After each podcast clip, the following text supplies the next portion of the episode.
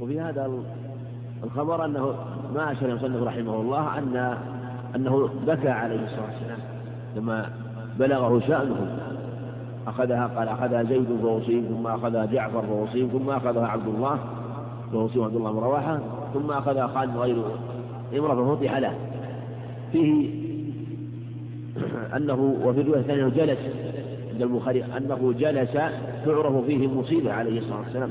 بتأثره وتحزنه بما وقع منه وأنه لأن لا بأس بذلك. والتحزن أو وظهور آثار الحزن والمصيبة لا ينافي الرضا. فقد يكون الإنسان قلبه مطمئنا تمام الاطمئنان ويكون راضيا تمام الرضا على ما قدر الله سبحانه وتعالى. ولهذا وقع منه ما وقع. والواجب كما سبق الصبر. الصبر. والرضا المستحب لكن ليس بواجب. وفي رواية كما سبق أنه جلس. فلعل لا بأس الجلوس بالمصيبة والجلوس أيضا للتعزية كما جلس عليه الصلاة والسلام يعرف يعرف الحزن. ثم ذكر آه، حالهم وواقع لهم وفي لكي يعني يعز أهلهم وكذلك يعز هو عليه الصلاة والسلام وأصحابه. وقد ثبت أيضا مما يدل على ذلك أنه عليه الصلاة والسلام لما دعته ابنته إلى ابن لها قد مات. أو في النجد جاء إليها عليه السلام وعزاها.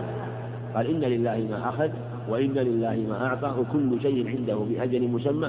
فلتصبر وتحتسب أرسل إليها بذلك. فأصرت إلا أن يأتي فأتى, فأتى إليها عليه الصلاة والسلام في بيتها.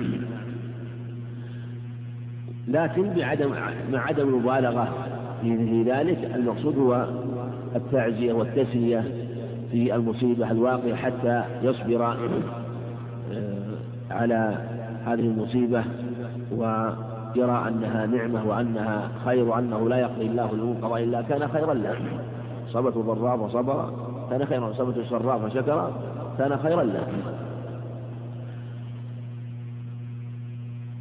وعن ابن مسعود رضي الله عنه قال قال رسول الله صلى الله عليه وسلم ليس منا من ضرب الخدود وشق الجيوب ودعا بدعوى الجاهلية. متفق عليه. وعن أبي وعن أبي مالك الأشعري رضي الله عنه أن النبي صلى الله عليه وسلم قال أربع في أمتي من أمر الجاهليه يتركونهم الفخر بالأحساب والطعن في الأنساب والاستسقاء بالنجوم والنياحة على الميت. وقال الناحي إذا لم تتب قبل موتها تقام يوم القيامة عليها سربان من قطران ودرع من جرب رواه مسلم. وهذا معنى قال ليس منا من ضرب الخدود وشق الجيوب ودعا بدعوى الجاهلية ولو قال ليس منا من خرق وسلق قال ليس منا من خرق وسلق وحلق عند أبي موسى. وفي لفظ من حديث أبي موسى أنه عليه الصلاة والسلام برئ من الصالقة والحالقة والشاقة. الصالقة التي ترفع عند صوت عن المصيبه والحالقه التي تحلق شعرها عند المصيبة والشاقه التي تشق ثوبها عند المصيبة. وبرئ من هؤلاء. والبراء يدل على أنهم أتوا أمرا منكرا وفعلا محرما. وليس في قوله ليس منا المراد ليس من ليس على هدينا وليس على طريقتنا كما يكفر في كتب الشراح يقول ليس منا ليس على طريقتنا وليس على على هدينا. الصواب على ظاهر ليس منا. كأنه تبرأ من فعل عليه الصلاة والسلام بل هو الظاهر. ليس منا من ضرب الخدود. أنا بريء ممن سلق وحلق وخرق. وهذا في جميع النصوص التي تأتي بالنفي على ظاهرها. في هذا الباب وفي غيره. لا صلاة إلا بأم القرآن. لا إيمان لمن لا أمانة له لا دين لا لا إيمان لمن لا لمن لا أمانة له ولا دين لمن لا عهد له. وهكذا ما جاء في هذا المعنى. فالنفي على ظاهره لكن ليس معنى ذلك أنه كافر لا. وإذا جاء النفي في الشرع إذا جاء النفي النصوص فالمراد به النفي الأمر الواجب. وإذا جاء ذكر الكمال في كلام العلماء فيحمل على الكلام الواجب. وقد وضح ذلك جمع من أهل العلم وقالوا إن المراد به النفي الأمر الواجب. ولهذا يقول الفقهاء يقول كمال كمالان كمال وجوب وكمال استحباب فمن أتى بالواجب فقد ذهب فلا تبعة عليه ومن قصر فقد نقص. والأحوال ثلاثة تارة يكون سابقا وتارة يكون مقتصدا وتارة يكون ظالما. فمن أتى بالواجب وزاد عليه المستحب فهو من السابقين. ومن أتى بالواجب حسب ولم يزد عليه فهو من المقتصدين. ومن قصر عن الواجب فهو من الظالمين. ف... ولهذا تجد أنه لو نقص من الواجب من واجبات الصلاة شيء شيئا أو نقص من الحج شيئا فإن حجه لا يبطل ولو نقص من من أركان شيء فإنه لا يتم حجه إلا بالإتيان بذلك. وهكذا الصلاة لو نقص منها ركنا فإنها لا تصح ولا تتم إلا بذلك. الركن على تفصيل في كيفية الإتيان به. أما إذا ترك واجبا وفات موضعه فإنه يجبر بسجود السهو. فلهذا لو أنه مثلا قصر في الواجب قصر إنسان في الواجب لاستحق أن يقال لاستحق أن يقول القائلون أن هذا ليس منا بمعنى أنه لم يأتي بالواجب. هذا ليس منا مع أنه لم يأتي بالواجب. وإن كان يعني ليس منه في استحقاق في الثواب والأجر وإن كان معه في أصل الثواب. مثل ذلك مثلا لو أن رجلا استأجر قوما أجراء فأكملوا عملهم إلا رجل إلا رجلا واحدا أو رجلان أو رجلين لم يكملا العمل فإنهم يقولون إن فلان ليس منا لأنهم لم يعملوا أو لم يكملوا العمل وإن كانوا يستحقون الأجر مثلا بقدر ما عملوا. فالنفي على ظاهره ولا ولا يقال أيضا ليس من خيارنا كما يقوله المرجئة ولا يقال إنه يخرج من الإسلام كما يقوله الخوارج ولكن كما قال السنة وهو القول الحق أنه نقص شيئا من الواجب وليس ناقضا. ناقصا هو نقص وليس نقضا. ليس نقضا لدين إنما هو نقص. وهو معرض للوعود والوعيد والعقوبة. واستحق أن يقول ليس منا. وهذا جاري في كثير الأخبار. وليس منا من ضرب الخدود. ضرب الخدود لا يجوز لأنه نوع تسخط للمقدور وشق الجوب كذلك. ليس منا من ضرب الخدود وشق الجوب دعا بدعوى الجاهلية. يا ويلاه وثبوراه وما أشبه ذلك.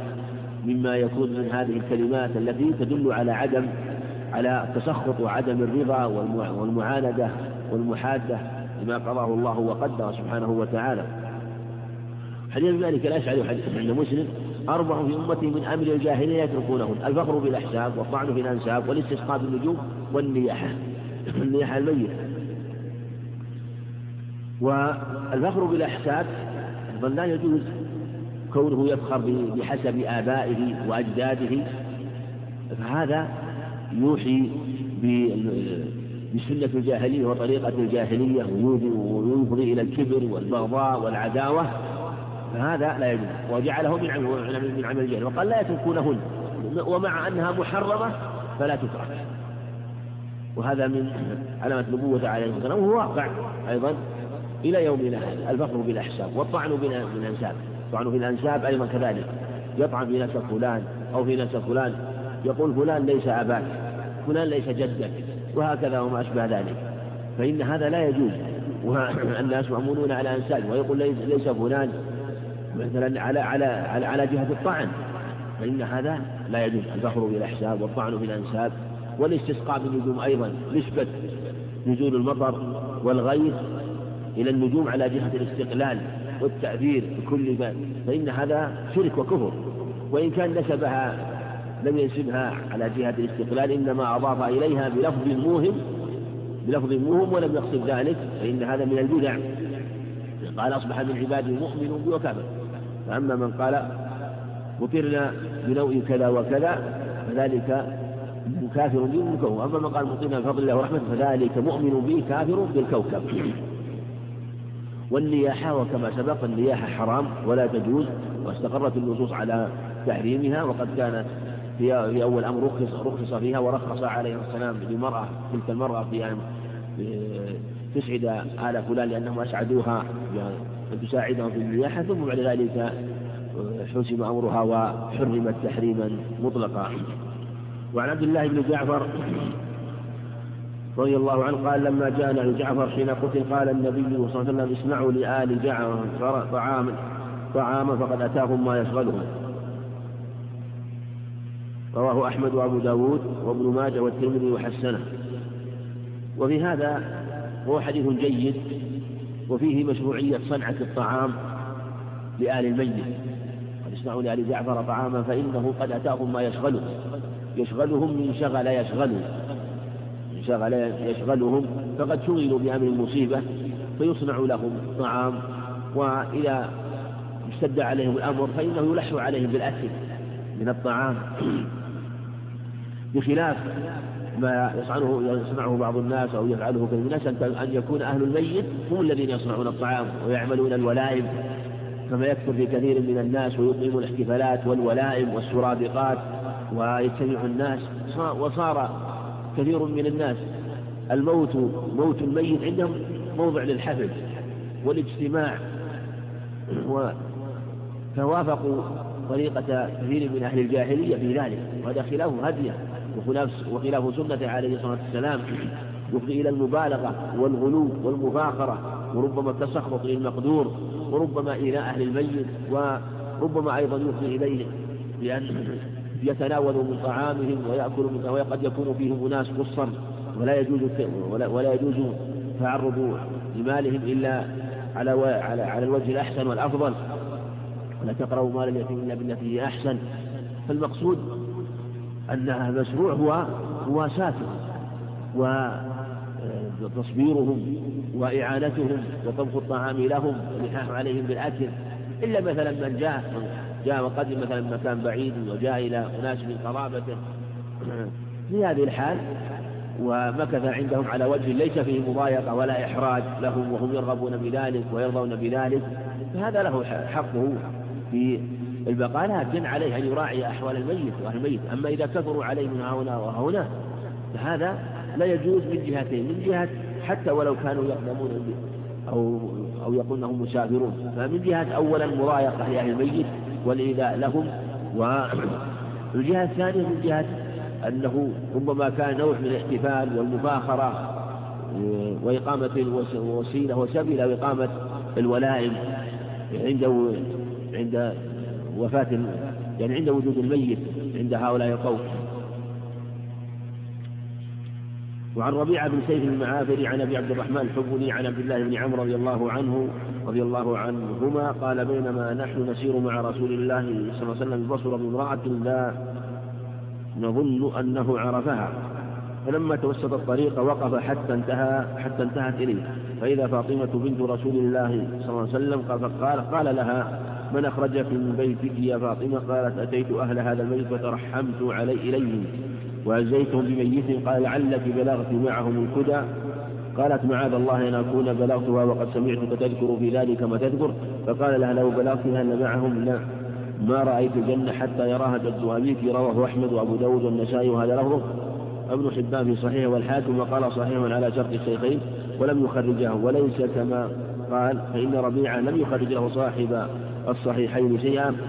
بل هذا حديث منكر وربيعة قال البخاري عنده مناكير وضعفه النسائي السنن وقال الدار قطني صالح واتقه ابن حبان قال كان قال كان يخطئ كثيرا وقال ابن الجوزي في الواهيات هذا حديث لا يثبت وضعفه عبد الحق وحسنه ابن القطان وقد تابع ربيعة عليه شرحبيل بن شريك وهو من رجال مسلم.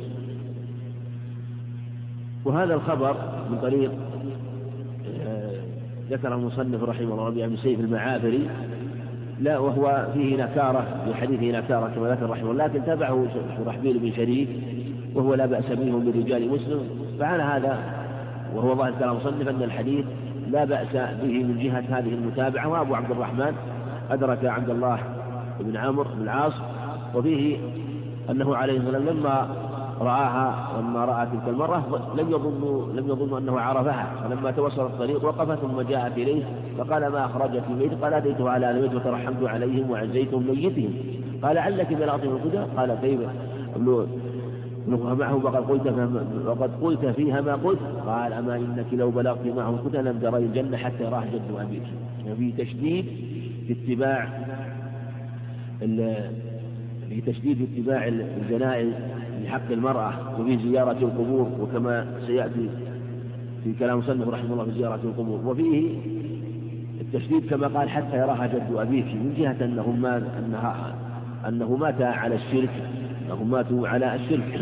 وكثير من الجاهلية بلغتهم الدعوة وماتوا على الشرك.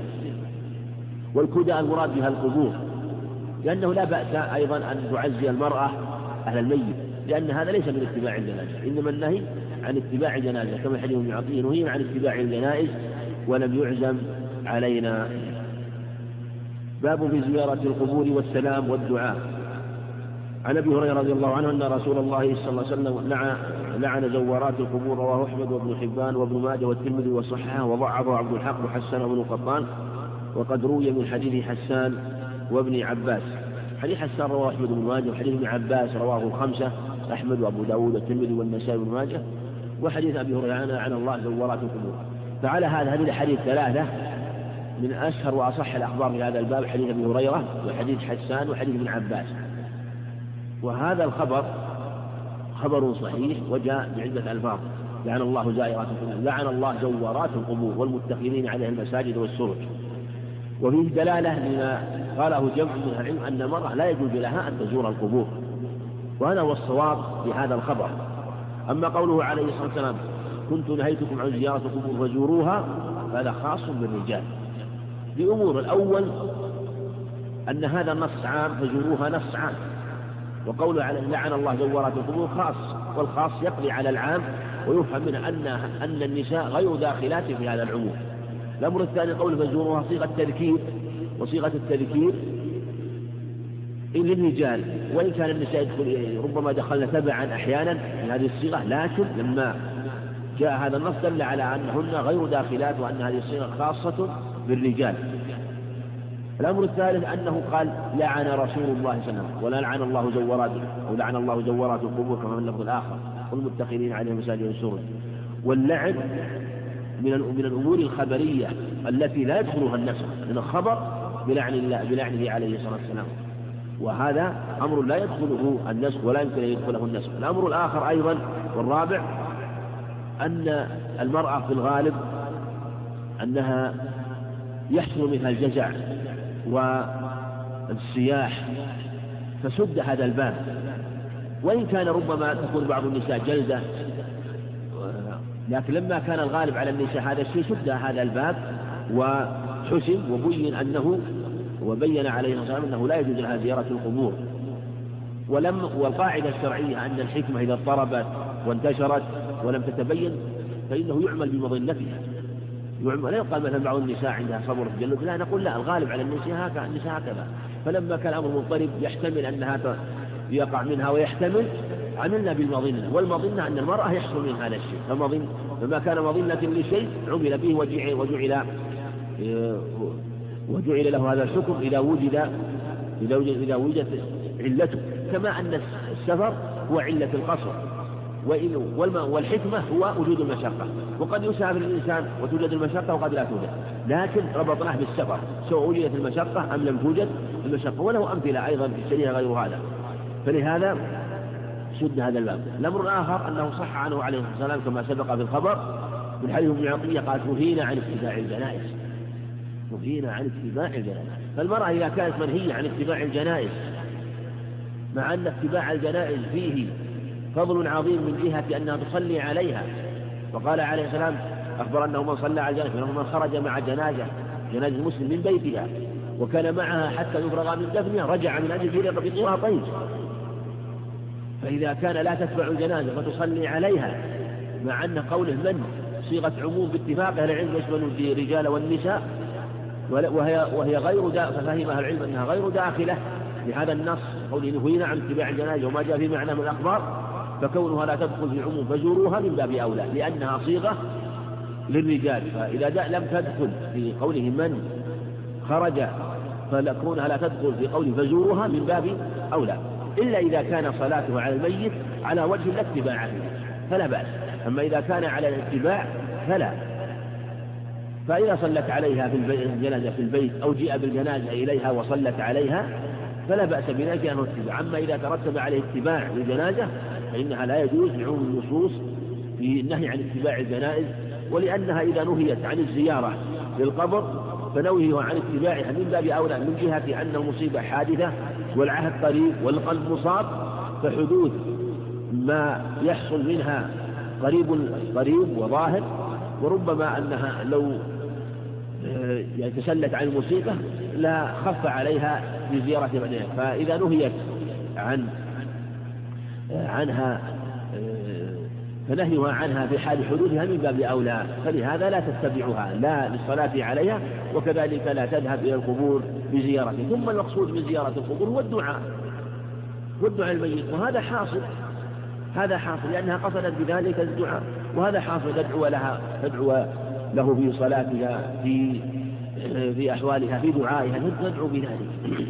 فلهذا لا تزور القبور بل بل الصواب أنه لا يجوز لها ذلك. وعن بريدة رضي الله عنه قال قال رسول الله صلى الله عليه وسلم نهيتكم عن زيارة القبور فزوروها ونهيتكم عن لحوم الأضاحي فوق ثلاث فأمسكوا ما بدا لكم ونهيتكم عن النبيذ إلا في سقا فاشربوا فاشربوا في الأسقية كلها ولا تشربوا مسكرا. رواه مسلم. ولأحمد والنسائي ونهيتكم عن زيارة القبور فمن أراد أن يزور أن يزور فليزر ولا تقولوا هجرة وهذه رواية إسنادها صحيح عند النسائي رحمه الله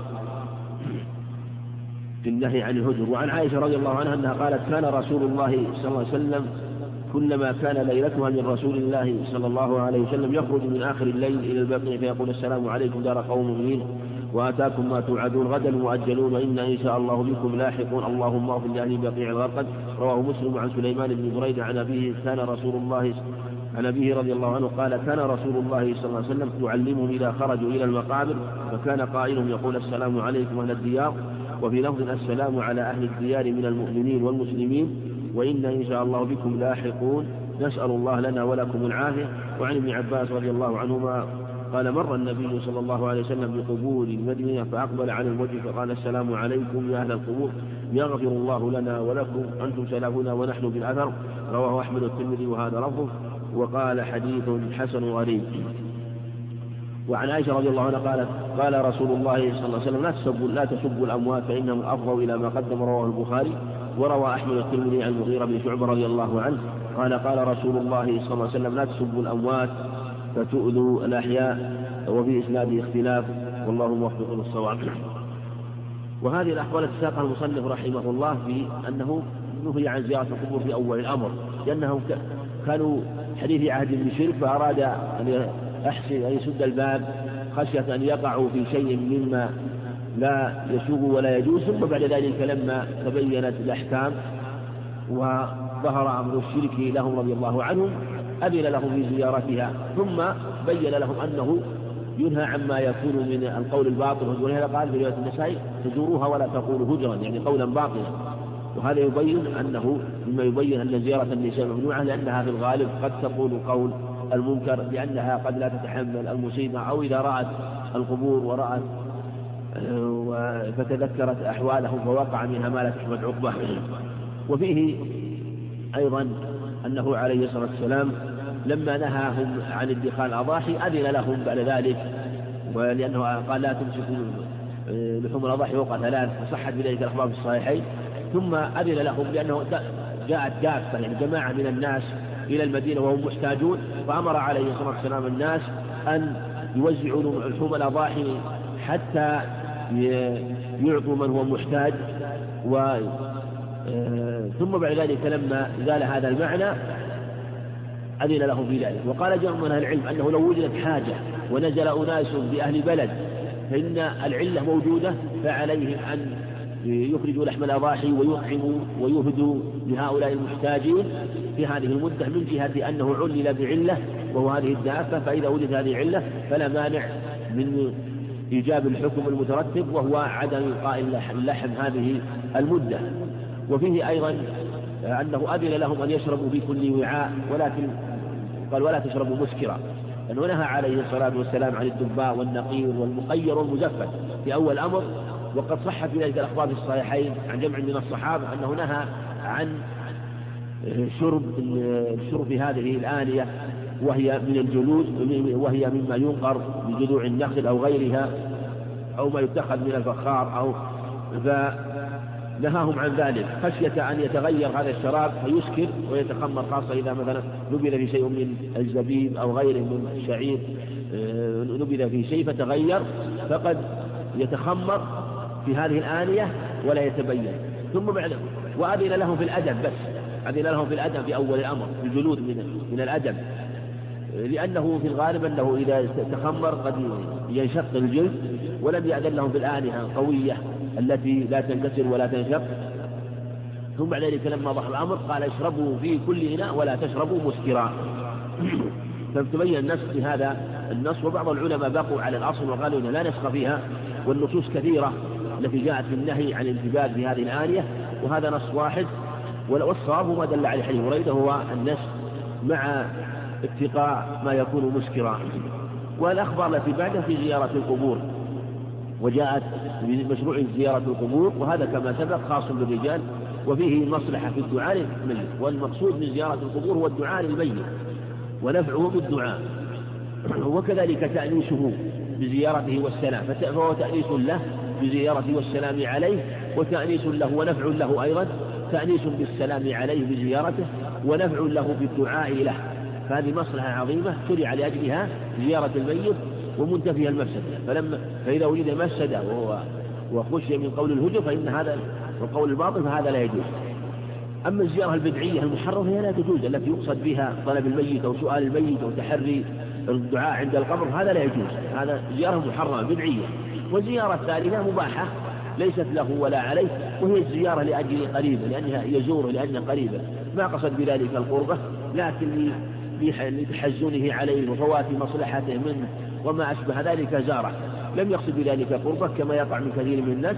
فهذا لا مثل ما يزور الإنسان صاحبه في الدنيا زيارة يقصد به تزكية الوقت وقطع والتأنس به في حديث مباح. فهذا لا له ولا عليه. بخلاف ما إذا زار قريبه في الدنيا يقصد أن يزور أخاه في الله وأن ينتفع به. فالزيارة إلى القبور كالزيارة الدنيا. فإذا قصد بذلك وجه الله عز وجل فهو مجور وإن وقع في الزيارة محرم فهو محرم. وإن كان لأمر مباح فهو مباح وهكذا زيارة أهل القبور. في حديث عائشة رضي الله عنها أنه عليه الصلاة والسلام قال لا تسبوا الأموات فإنهم قد أفضوا إلى ما قدموا. وهو عند البخاري عن عائشة. وفي حديث المغيرة لا تسبوا الأموات فتؤذوا الأحياء. ابن عباس لا تسبوا أمواتنا فتؤذوا أحياءنا. فهذا الإخبار يدل على لا يجوز سب الأموات وظاهره العموم لجميع الأموات سواء كان مسلما أم كافرا. وإذا كان مسلما يكون التحريم أشد. وإذا كان المسلم الذي مات من أهل الفضل والعلم والخير يكون التحريم أشد. كالغيبة في الدنيا. كما أن الغيبة في الدنيا متنو... للحي متنوعة فتكون أشد كلما كان المغتاب أعظم فضلا ومقاما في, في الدين فإنه كذلك في سب الأموات. فسب الأموات جار مجرى غيبة أهل الأحياء. فإذا جاز هذا جاز هذا. فإذا كان الميت الذي مات ذكر لأجل التحذير من طريقته كافرا كافر يحذر منه أو فاسق يحذر من طريقته فلا بأس. وما زاد على ذلك فيكتفى به إلا إذا كان في ذكر هذا الميت فيه ضرر على الأحياء. فيه إيذاء للأحياء فلا يجوز. يراعى. لا تسبوا الأموات فتؤذوا أحياء. لا تسبوا أمواتنا فتؤذوا أحياءنا. فإذا كان له طريقة سيئة يخشى من خداع به فيبينه لمن اغتر بذلك على وجه الخصوص لمن اغتر ولا يبين بيان يكون فيه إيذاء للأحياء من قراباته كتاب الزكاة باب فرض الزكاة ومقاديرها. الزكاة ركن من أركان الإسلام وقد صحت بذلك الأخبار وأجمع العلماء على ذلك. وقد أمر الله بها عليه عليه عليه وقد أمر الله سبحانه وتعالى وأقيموا الصلاة وآتوا الزكاة. وقال وكذلك ثبتت الأخبار عن النبي عليه الصلاة والسلام في ركنيتها الحديث بن عمر في الصحيحين أنه ثبتت ركنيته وهي الركن الثاني بعد الشهادتين. وثبتت أيضا الأخبار بالأمر بقتال من لم يؤدي الزكاة فهي أجمع فأجمع العلماء على هذا المعنى. وكذلك أمر بقتال من امتنع عنها حتى يؤديها. فإن تابوا وأقاموا الصلاة وآتوا الزكاة إخوانكم في الدين في الآية فإن تابوا وأقاموا الصلاة وآتوا الزكاة فخلوا سبيلهم. فلهذا هي ولنت بالتوحيد والإيمان فدل على عظيم أهميتها وركنيتها و والزكاة فرضت في أول أمر في في مكة لكن مقاديرها وتفصيلها كان في المدينة. تفصيل الأنصبة والمقادير كان المدينة. وعن ابن عباس رضي الله عنهما أن النبي صلى الله عليه وسلم بعث معاذ اليمن فقال ادعوهم إلى شهادة أن لا إله إلا الله وأني رسول الله فإنهم أطاعوك لذلك فاعلموا أن الله قد افترض عليهم خمس صلوات في كل يوم وليلة فإنهم أطاعوا لذلك فاعلموا أن الله افترض عليهم صدقة في أموال تؤخذ من أغنيائهم وترد في فقرائهم متفق عليه واللفظ للبخاري لأن أن أول الدعوة إلى الإيمان إلى شهادة أن لا إله إلا الله وأن هذا هو أول واجب خلاف من قال أول واجب من الفلاسفة وأمثالهم ممن يرى الواجب بغير ذلك إما الشك أو القصد إلى النظر أو النظر بل الواجب هو التوحيد. لكن إذا حصل عند بعض آه، من لم يكن من أهل الإيمان حصل عنده شك فقال أنا أريد أن أنظر وأريد أن أتأمل ما أن يمكن من النظر وأن يتأمل كما يمكن بعض أهل الكتاب من ينظر وأن يتأمل ويدعوه النظر والتأمل إلى التوحيد والإيمان هذا سبيل. أما الأصل في أول واجب هو في الدعوة يعني الدعوة الدعوة إلى الإيمان والشهادة الشهادتين. أما هو إذا أراد ذلك وقع عنده شك له ذلك وأن ينظر ينظر. أما في الدعوة إلى الدين والإيمان فأول فأول ما يدعى إليه هو شهادة أن لا إله. فادعوا إلى شهادة أن لا إله إلا الله. بلفظ فادعوا إلى أن يوحدوا الله. فإنما طاعوا لذلك فاعلموا باللفظ الآخر فإنك تقدم على قوم من أهل الكتاب. أمره بأن يحتاط وأن يجتهد لأن عندهم كتاب وعندهم علم فليسوا كأهل الأوثان وأهل الجاهلية. فأمره أن يستعد لذلك. فإنهم أطاعوا ذلك أمر فأمرهم بخمس صلوات. عليهم أن الله قد افترض عليهم خمس صلوات في اليوم والليلة. ثم أمره بالزكاة. ف ولم يذكر في هذا الصوم ولا الحج. واختلف الرواة في هذا والصواب أن الدعوة إلى الإسلام إذا جاءت فإن الدعوة تكون إلى الشهادتين وإلى هذين الركنين العظيمين إلى الصلاة والزكاة. إذا كان إذا كان ذكرها في باب الدعوة فإنها فإنه تذكر الشهادتان ومعها الصلاة والزكاة. وإذا كان الكلام في بيان أركان الإسلام لا في الدعوة إليها فإن تذكر أركان الإسلام الخمسة كما في حديث عمر بني الإسلام على خمس. ولهذا كان عليه الصلاة قال أمرت أن أقاتل الناس حتى يشهدوا أن لا إله إلا الله وأني رسول ويقيموا الصلاة ويؤتوا الزكاة.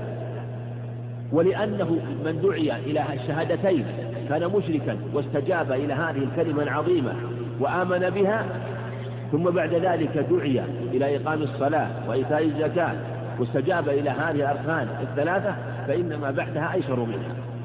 أعظم كلمة ترجع في هذه الكلمة كلمة التوحيد والإيمان بالنبي عليه الصلاة والسلام. فإذا استجاب إليها فأعظم أركان الإسلام هم الصلاة والزكاة. والصلاة عبادة بدنية محضة تتكرر في اليوم خمس مرات والزكاة عبادة مالية يشق على النفوس إخراجها. فإذا استجاب لهاتين العبادات هذه العبادة البدنية التي تتكرر والعبادة البدنية المالية وهي الزكاة فما بعدها أيسر. لأن الصوم عبادة بدنية لا يكون في الشهر في العام إلا مرة واحدة الشهر. والحج عبادة مالية بدنية مركبة من الصلاة والزكاة. فهما أيسر فمن استجاب للصلاة والزكاة فاستجابته للصوم أيسر جدا. واستجابته للحج كذلك أيسر جدا. وهذا واضح. ولذا تجد من يتخلف عن هذه الأشياء ومن تشق عليه ما لا يتخلف عن الصوم وكذلك الحج. فلهذا أول إذا إذا كان في الدعوة إلى هذه الأركان يدعى إلى هذين الركنين فإن استجاب لهما استجاب لما بعدهما. وفيه فعلم أن الله قد افترض عليهم الصدقة تؤخذ من أغنيائهم دلالة على أن أنه تجب الزكاة على الغني ألا واجد للنصاب. فإذا كان واجدا للنصاب تؤخذ من الزكاة. وقد يكون فقيرا من جهة من محتاج فقد يكون غنيا في باب دفعها فقيرا في باب أخذها فيدفع الزكاة لأن عنده نصاب ويأخذ لأنه محتاج وفقير. وهذا الحديث دليل على أن الوتر ليس بواجب وهو من وهو من أوضح الأحاديث في عدم وجوب الوتر لأنه في آخر حياته عليه الصلاة والسلام ولم يذكر فيه وجوب الوتر. وفيه وترد في فقرائهم أيضا بيان أنه لا بأس من صرف الزكاة في الفقراء وفي وفي صنف واحد. وعن أنس رضي الله عنه أن أبا بكر الصديق رضي الله عنه رضي الله عنه لما استخلف كتب له حين وجهه إلى البحرين هذا الكتاب وكان نقص الخاتم ثلاثة أسطر وكان نقص الخاتم ثلاثة أسطر محمد رسول الله محمد سطر ورسول سطر والله سطر.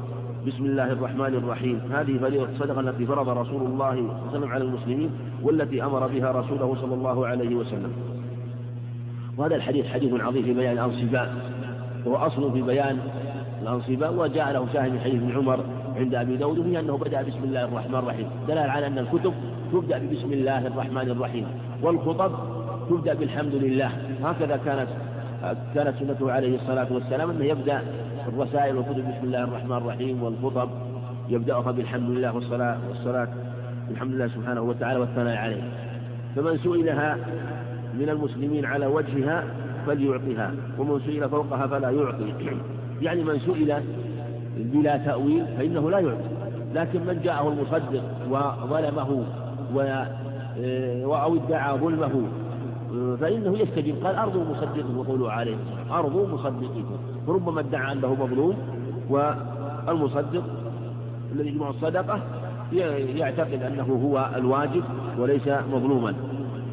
فلا في أربع وعشرين ألف فما دونها من الغنم في كل خمس شاة هذا هو الواجب في هذه زكاة في الخمس شاة وفي العشر شاتان وفي الثلاث ثلاث شياه وفي الأربع أربع شياه إلى أربع وعشرين.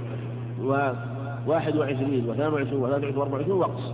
إلى أربع وعشرين ففيها شاة فإذا بلغت خمسا وعشرين إلى خمس وثلاثين ففيها بنت مخاض أنثى فإن لم تكن ابنة مخاض تكن توجد. فإن لم تكن ابنة مخاض فابن لبون ذكر. هذه هو النصاب الأول. إذا بلغت خمسا. خمسا وعشرين إلى خمس وثلاثين. إلى خم... من خمس وعشرين إلى خمس وثلاثين. فالوقص إحدى عشر. إحدى عشر. ففيها بنت مخاض. بنت مخاض التي لها سنة ودخلت أكملت السنة ودخلت السنة الثانية. فإن لم يجد بنت مخاض أخرج بنت لبون وهي التي أمها في الغالب وضعت و شرب لبنها ولهذا قال ابن لبون وهي التي أكملت السنتين ودخلت في السنة الثالثة هذا هو هو النصاب الأول في باب الزكاة. فإذا بلغت ستا وثلاثين إلى خمس وأربعين ففيها ابنة لبون أنثى. ففيها منها من إلى ست وأربعين هذا فيها ابنة لبون. وابنة اللبون كما سبق هي التي قد أكملت سنتين ودخلت في الثالثة. وفي هذا أن قوله إلى خمس وثلاثين إن إلى خمس وثلاثين أن الخمس والثلاثين داخلة. فقال من ست وثلاثين إلى ست وأربعين إلى خمس وأربعين. ففيها ابنة آه، لبون. فإذا بلغت ستا وأربعين إلى ستين ففيها حقة طروقة الجمل. فإلى ستين من ست وأربعين. إلى ستين معنى أن أن الوقص هنا زاد. الوقص صار خمس عشرة وهو إلى ستين. هذه فيها حقة فالحقة إلى والحقة المراد بها التي لها ثلاث سنوات وأكملتها ودخلت في الرابع. فإذا كانت واحدة يعني صارت واحد وستين إلى خمس وسبعين ففيها جذعة فإذا بلغت واحدة. فإذا بلغت واحدة وستين إلى خمس وسبعين ففيها جذعة هذا هو أعلى سن في الزكاة وهو الجذعة من واحد وستين إلى خمس إلى إلى خمس وسبعين ثم من ست وسبعين فإذا بلغت ست وسبعين إلى تسعين ففيها بنت لبون. ففي هذه الحالة تتكرر أو كانت كانت اثنتين إلى تسعين من ست وسبعين إلى تسعين ففيها بنت لبون. ومن واحد وتسعين إلى مئة وعشرين ففيها حقتان والحقتان هي كما هي التي أكملت السنة الثالثة ودخلت في السنة الرابعة. فإذا فإذا بلغت ستا فإذا بلغت إحدى وتسعين فإذا بلغت إحدى وتسعين إلى عشرين ومئة ففيها حقتان طروقة الجمل استحقت أن يطلقها الجمل وقويت على ذلك. فإذا زالت على عشرين ومئة ففي كل أربعين بنت لبون وفي كل خمسين حقه. هذه أنصب الإبل إذا في خمس وعشرين بنت لبون إلى خمس وثلاثين هذه فيها بنت لبون. فإن لم فإن لم يكن بنت لبون ففيها آه، ابن لبون آه، بنت مخاض بنت مخاض. فإن لم توجد فابن لبون ذكر إلى خمس وثلاثين. وست وثلاثين هذه فيها بنت مخاض بنت لبون. ست وثلاثين هذه فيها بنت لبون وهي التي لها سنتان ودخلت في السنة الثانية. من ست وأربعين إلى ستين شقة. واحد وستين إلى خمس وسبعين فيها جذعة. ثم يتكرر بعد ستة والسبعين إلى التسعين بنت لبون. بنت لبون. ثم إلى مئة وعشرين شقتان. إلى مئة وعشرين شقتان. هذه الأنصبة. بنت المخاض بنت اللبون الحقة الجذعة. ثم بعد ذلك بنت لبون وشقتان هذه ست فرائض ثم بعد ذلك إلى تسع وعشرين ففيها بنت لبون فإذا أكملت تسعة وعشرين فيها حقة فإذا أكملت فإذا بلغت هذا العدد فيها ثلاث بنات لبون فإذا زادت على عشرين ومئة ففي كل فإذا زادت على عشرين ومئة ففي كل فإذا بلغ 91 إلى 20 ففيها حقتان طروقة الجمل فإذا زادت على 20 في كل 40 بنت لبون وفي كل 50 حقة. إذا صارت 130 إذا بلغت 130 ففي كل 40 بنت لبون وفي كل 50 حقة في كل 50 حقة فعندنا مثلا 130 130 كم يصير فيها؟ يصير فيها كم؟ عندنا في كل أربعين بنت لبون وفي كل خمسين حقة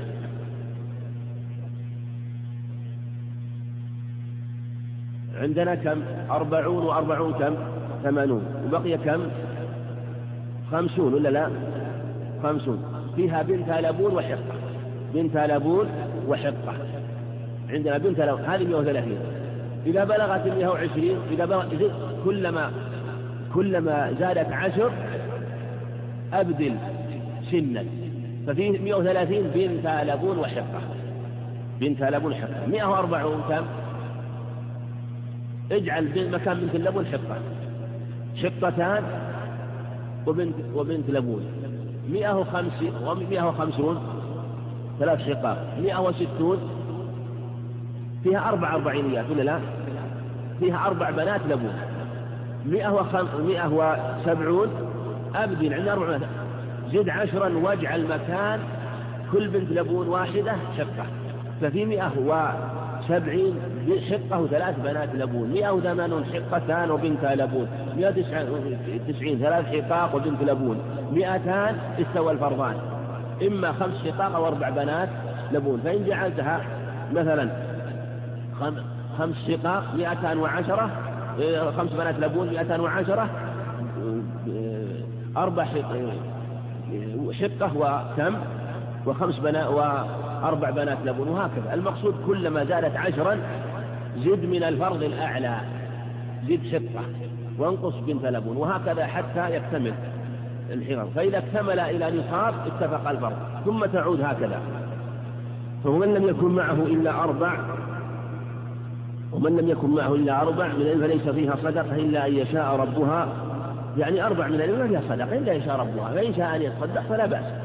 تقبل ويؤجر على ذلك. مثل لو زاد في السن مثل لو كان عنده مثلا عنده صدقة بنت مخاض عنده خمس وعشرون ابن أو ست وعشرون أو ثلاثون من الإبل فيها بنت مخاض. أنا بطلع بنت لبون يقول أفضل وأكمل لا بأس. وهكذا مثلا لو كان عنده صدقة أكثر من صدقة بنت لبون قال بطلع صدقة حقة من ست وثلاثين إلى ست وأربعين.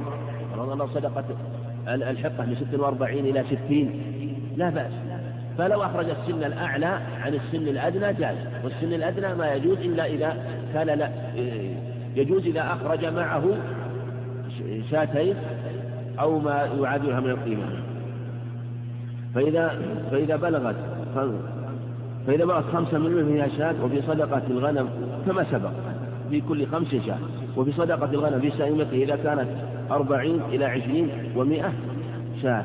فإذا زادت على عشرين ومائة إلى مئتين فيها شاتان فإذا زادت على مئتين إلى ثلاثمائة فيها ثلاث شياة فإذا زادت على ثلاثمائة في كل مئتين شاة فإن كانت سائمة الرجل ناقصة من أربعين شاة واحدة من أربعين شاة شاة واحدة فليس فيها صدقة إلا أن يشاء ربها ولا يجمع بين الفرق ولا يفرق بين مجتمع خشية الصدقات خشية الصدقة. وما كان من خليطين فإنهم يتراجعان بينهم في السوية ولا يخرج في الصدقة هرمة ولا ذات عوار ولا تيس إلا أن يشاء المصدق. هذه صدقة غنم. في الأربعين في أقل من أربعين ليس فيها شيء. تسع وثلاثين فأقل ليس فيها شيء إلا يشاء ربها. إذا شاء يخرج فلا فهو أفضل. صدقة ليست واجب في أربعين شاة إلى مئة وعشرين. ثمانون كله وقص ثم إذا زادت واحدة ففيها شاتان إلى مئتين. فإذا زادت واحدة ففيها ثلاث شياه ثم يعني إلى ثلاث مئة. اختلف في مئتين وواحد والصواب أنه إذا بلغت مئتين فيها ثلاث شياه إلى ثلاثمائة وتسعة وتسعين كل فيه ثلاث شياه لأن قال فإذا بلغت ثلاثمائة ففي كل مئة شاة. ففي مئتين وواحد ثلاث شياه إلى ثلاثمائة وتسعة وتسعين. فمئة وتسعة وتسعون شاة كلها وقص. هذا أعلى وقص في الزكاة يقولون. أعلى وقص في الزكاة هو الوقص في الغنم. الوقص هو ما بين الفريضتين. ثم إذا بلغت أربعمائة ففي كل مئة. في الأربعمائة كم؟ في الخمسمائة في ألف؟ وهكذا. في كلما زادت مئة كلما كان فيها. لو كانت مثلا يعني تسعمائة وتسعة وتسعين كم فيها؟ تسع شيح إذا إذا حتى تكمل المئة إذا كملت المئة صار فيها شاة. وكذلك أيضا لا يجوز ولا يجمع بين المفرق ولا يفرق بين المجتمع خشية الصدقة. لا يجوز الجمع بين المتفرق. وخشية الصدقة هذا خطاب للمصدق وللمتصدق.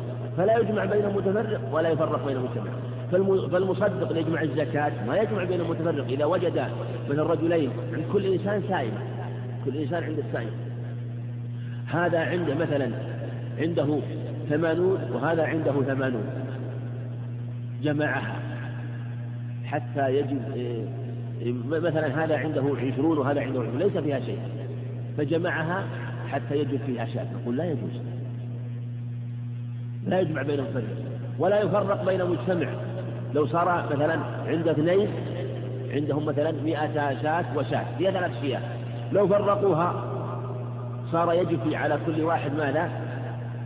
شاه لأن هي 120 فيها شاه أو كانوا خليطين مثلا في أربعين خليطين في أربعين. فلما جاء المصدق فرقاها حتى لا يجب عليه شيء. إذا المصدق لا يجمع ولا يفرق. وكذلك المتصدق لا يجمع ولا يفرق. فقد يجمع لتقل الزكاة وقد يفرق لتقل الزكاة. كله لا يجوز. خشية الصدقة يعني خشية أن تزيد الصدقة. كذلك لا يؤخذ الصدقة حريمة. ولا ولا ذات عوارض ولا تيس هذا أختلف هل هو خطاب للمتصدق أو للمصدق؟ قيل إنه للمصدق وهو لأن الخطاب له ولأنه هو الذي يأخذ الزكاة فلا يأخذ هذه الأشياء لا يأخذ ذات العيب والعوار ولا التيس إلا أن يشاء إذا كان رأى فيه مصلحة مثل أن يكون الغنم كلها معيب مثلا. أو مثلا كلها فيوس أو رأى فيه المصلحة فإذا رأى فيه المصلحة فلا بأس من أخذ ذلك. أو رأى أن الأخ مثلا من ذات إذا كانت كلها مثلا فيها عوار أو فيها عيب فلا يضره يأخذ من الطيب بل يأخذ من جنس الزكاة لأن الزكاة مواساة. ومن بلغت عنده وفي الرقة ربع العشر وهذا سيأتي بيان زكاة الذهب والفضة إن لم تكن إلا تسعين ومئة فليس فيها صدقة إلا أن يشاء ربها. لأن الزكاة لا تجب في الذهب في الفضة إلا إذا بلغت 200 درهم. ومن بلغت عنده الإبل صدقة الجذعة وليس عنده جذعة وعنده شقة فإنه تقبل الشقة ويجعل مع ويجعل معها شاتين استيسرتها أو عشرين درهما ومن بلغت عنده صدقة الشقة وليست عنده حقة وعنده الجذعة فإنه تقبل منه الجذعة ويعطيه صدق عشرين درهما أو شاتين. ومن بلغت عنده صدقة الحقة وليس عنده إلا بنت لبون فإنه فإنها تقبل منه بنت لبون ويعطي معها شاتين أو عشرين درهما. ومن بلغت عنده صدق ومن بلغت عنده صدقته بنت لبون وعنده حقة فإنها تقبل من الحقة ويعطي مصدق عشرين درهما أو شاتين. ومن بلغت صدقته بنت لبون وليست عنده وعنده بنت مخاض فإنها تقبل منه بنت مخاض ويعطي, ويعطي معها عشرين درهما أو شاتين. ومن بلغت صدقته بنت مخاض وليست عنده وعنده بنت لبون فإنها تقبل ويعطي مصدق عشرين درهما أو شاتين. فإن لم يكن عنده بنت مخاض على وجهها وعنده ابن لبون فإنه يقبل وليس معه سيرة والبخاري. المقصود من هذا كله أنه إذا دفع السن الأدنى في الزكاة لأنه ليس عنده فإنه يدفع ويعطي معها شيئين إذا كان هو الذي دفع السن الأدنى. وكذلك عشرين درهم. عشرين درهم لا قيمة الآن لكن يظهر الله أعلم أنه يد إن لم يجد الشاتين دفع قيمة الشاتين المتوسطتين المناسبتين لزكاته. فإن دفع السن الأعلى هو مثلا ما عنده ما عنده مثلا بنت مخاض وعنده بنت لبون ما عنده بنت لبون عنده حطة ما عنده حطة وعنده جدعة. فإذا وجب السن الأدنى ودفع وليس عنده عنده السن الأعلى يدفع السن الأعلى ويعطيه المصدق شاتين أو قيمة الشاتين وعن مشروق عن معاذ بن جبل رضي الله عنه قال بعثه النبي صلى الله عليه وسلم إلى اليمن فأمره أن يأخذ من كل ثلاثين بقرة تبيعا أو تبيعا ومن كل أربعين من سنة ومن كل حال من دينارا أو عدله مع ذرية رواه أحمد وهذا لفظه وأبو داود والترمذي وحسنه والنسائي وابن ماجه والحاكم وقال صحيح على شرط الشيخين ولم يخرجه. هذا حديث في نصاب البقر وجاء له شاهد حديث مسعود عند الترمذي وحديث علي عند أبي داود وهي ثابتة في الصحيحين أنه ما من صاحب إبل ولا بقر. بين أنها لا يؤدي زكاة. ففي إثبات زكاة هذا ثابت في الصحيحين لكن الأنصبة جاءت في هذه الأخبار عنه عليه الصلاة والسلام. وفيه أن في كل ثلاث بقرة تبيع أو تبيع وفي كل أربعين مسنة ففي ففي الستين تبيعان وفي السبعين تبيع مسنة وفي الثمانين مسنتان وفي التسعين ثلاثة أتبعة. وهكذا. المقصود أنه آه، كلما زادت يعني كلما زادت عشر أخذت الحكم وزاد سنا أعلى. وعن ابن إسحاق وقول الحاكم على شرط الشيخين موضع نظر. والحديث ولد مشروق عن معاذ وجاء من رواية أبي وائل عن معاذ عند مالك في الموطأ فجاء عنه من طرق ولها صحه بعض أهل العلم إما بمفردها أو لشواهده. وعن ابن إسحاق عن عمرو بن شعيب عن أبيه عن جده عن النبي صلى الله عليه وسلم قال لا جلب ولا جنب ولا تؤخذ صدقاتهم إلا في دورهم رواه أبو داود.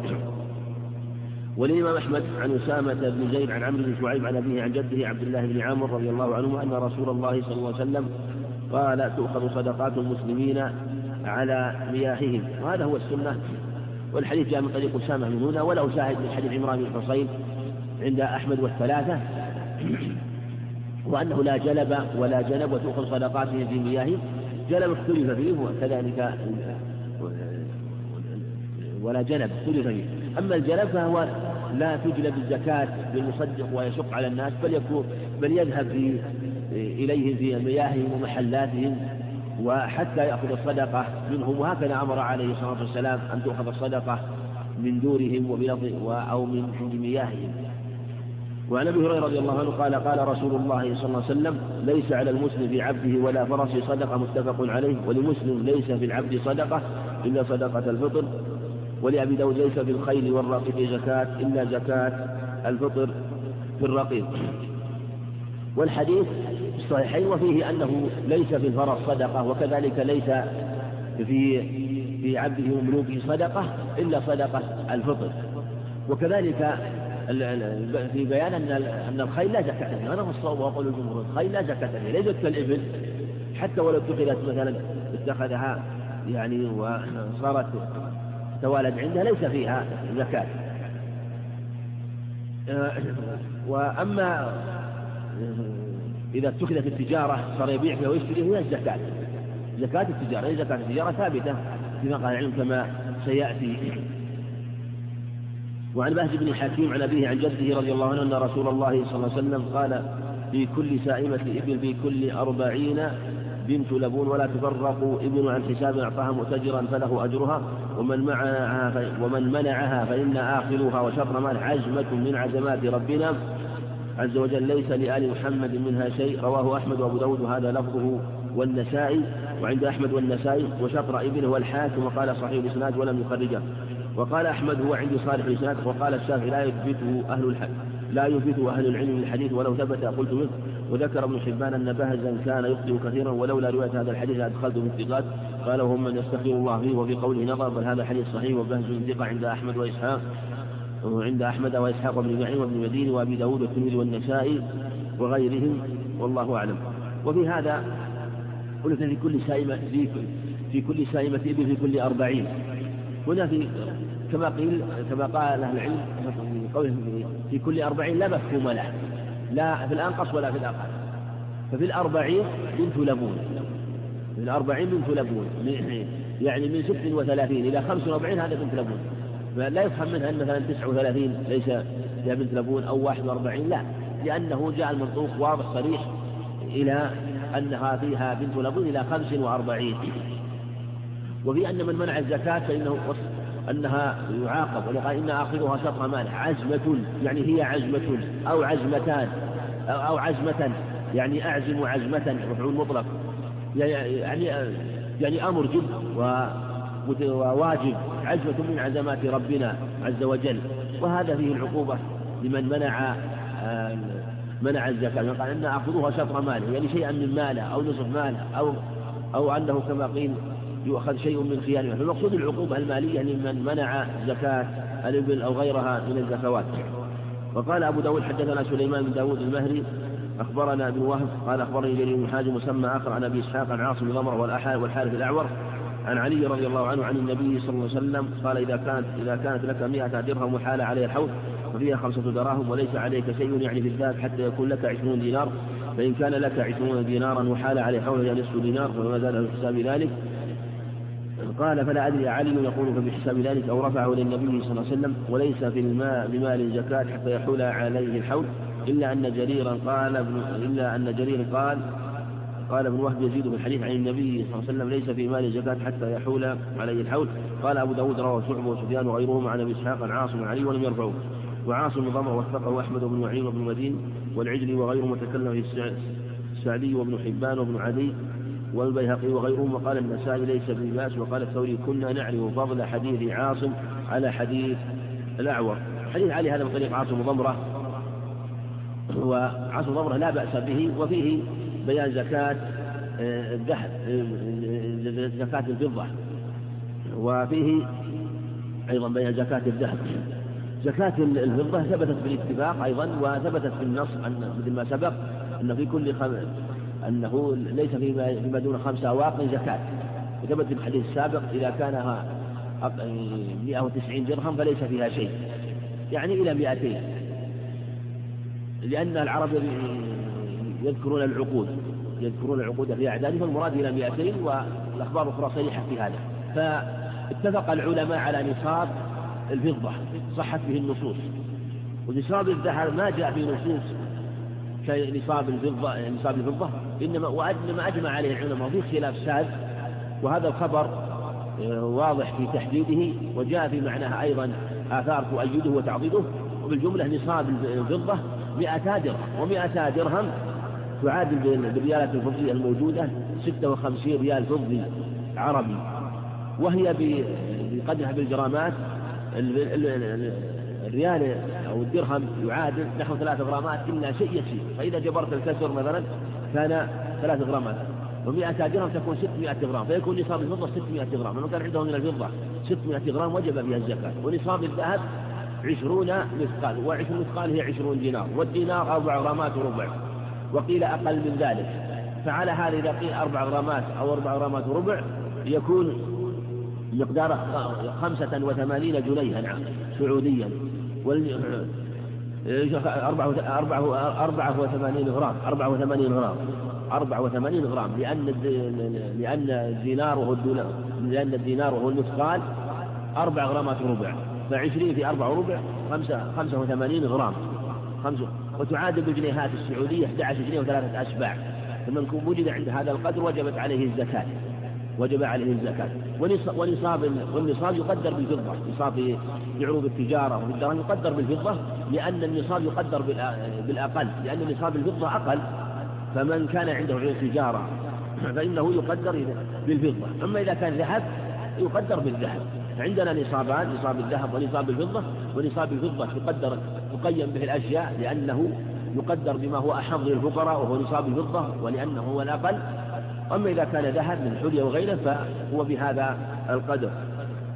باب زكاة المعشرات عن جابر بن عبد الله رضي الله عنهما. المعشرات يعني العشر أو نصف العشر. عن رسول الله صلى الله عليه وسلم أنه قال ليس فيما دون خمس أواق من ورق صدقة وليس فيما دون خمس لود من صدقة وليس فيما دون خمسة أوسق من التم صدقة. رواه مسلم. وفي لفظ الله من حديث أبي سعيد ليس فيما دون خمسة أوساق من تمر ولا حب صدقة. وفي لفظ الله بدل التمر ثمر بالتاء المثلثة. وعن سالم بن عبد الله عن أبيه عن النبي رضي الله عنه عن النبي صلى الله عليه وسلم قال فيما سقط السماء والعيون أو كان عاثريا العشر وفيما سقي بالنضح نصف العشر. رواه البخاري. ولأبي داود فيما سقي فيما سقط السماء والأنهار والعيون أو كان بعد العشر وفيما سقي بالسواني والنضح نصف العشر. وإسناده على رسم مسلم. وعن سفيان بن طلحة بن يحيى عن أبي بردة عن أبي موسى ومعاذ بن جبل رضي الله عنهما أن رسول الله صلى الله عليه وسلم بعثهما إلى اليمن فأمرهما أن يعلم الناس أمر دينهم وقال لا تأخذا في الصدقة إلا من هذه الأصناف الأربعة الشعير والحنطة والزبيب والتمر. رواه الطبراني والحاكم وطلحة رواه مسلم.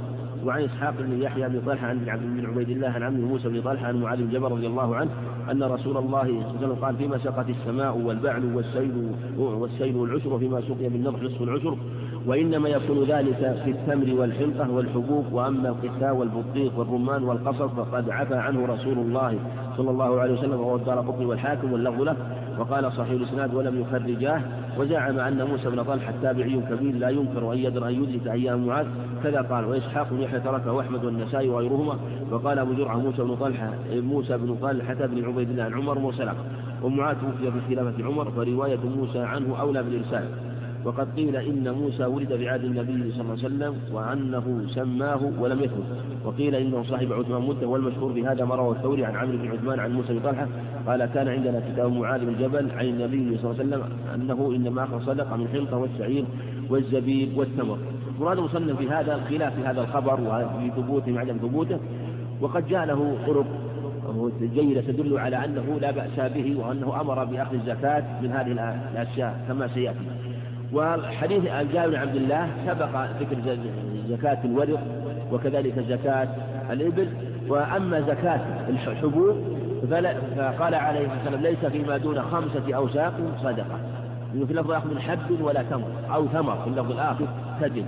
أربعة أمداد للرجل ثم قدر بالوزن لأجل أن يضبط وهو بالوزن يزيد عن الكيلوين غرامات يسيرة. فعلى هذا ينبغي أن يؤخذ بالزكاة بالأقل من جهة أن الزكاة ينبغي في الاحتياط فإذا بلغ هذا القدر المخصص فهي نحو بالوزن 640 كيلو أو إلى 50 كيلو بهذا القدر. إنما هو من باب آه، التحديد من باب التقريب وليس من باب التحديد وإلا فالأصل في وجوب الزكاة مثل هذا هو أن يكون بالكيل لا بالوزن. إنما جعلت بالوزن لأجل أن تنظر فهي خمسة أوساق فمن بلغ عنده من التمر أو الحب هذا القدر وجبت فيه الزكاة. والمراد إذا آل إلى ذلك. فلا يجب في التمر إلا خمسة أوساق. التمر إذا كان اليابس يعني والحب إذا أزيل قشرة.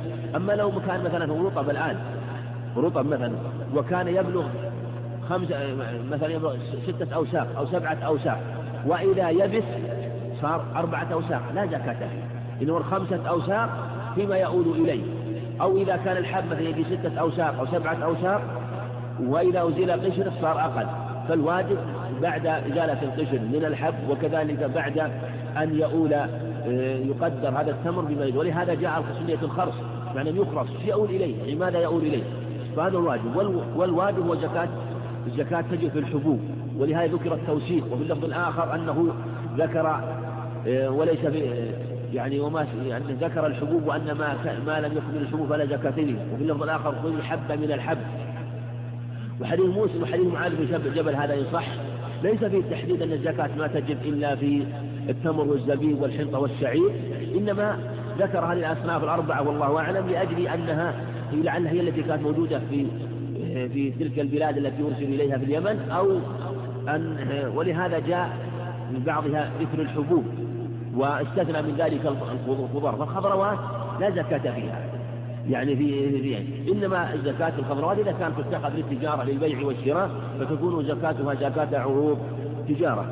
وأيضا من أحكام الزكاة أنه إذا كان إذا كانت تسقى بالمكاين أو تسقى بالسواني أو تسقى بالحيوانات بالإبل أو غيرها ففيها نصف العشر. وفي معناها ما تسقى مثلا بالمكاين ونحوها هذا في نصف العشر. وإن كانت آه، تسقى بالمطر أو تشرب بعروقها ففيها العشر فتجد أن فنجد أن الزكوات اختلفت. فيه ما هو ربع العشر فيه ما هو فيه ما هو نصف العشر وفيه العشر وفيه ما هو الخمس وفيه كاد الخمس. كله بحسب المؤونة فاختلف الأنصبة بحسب ذلك.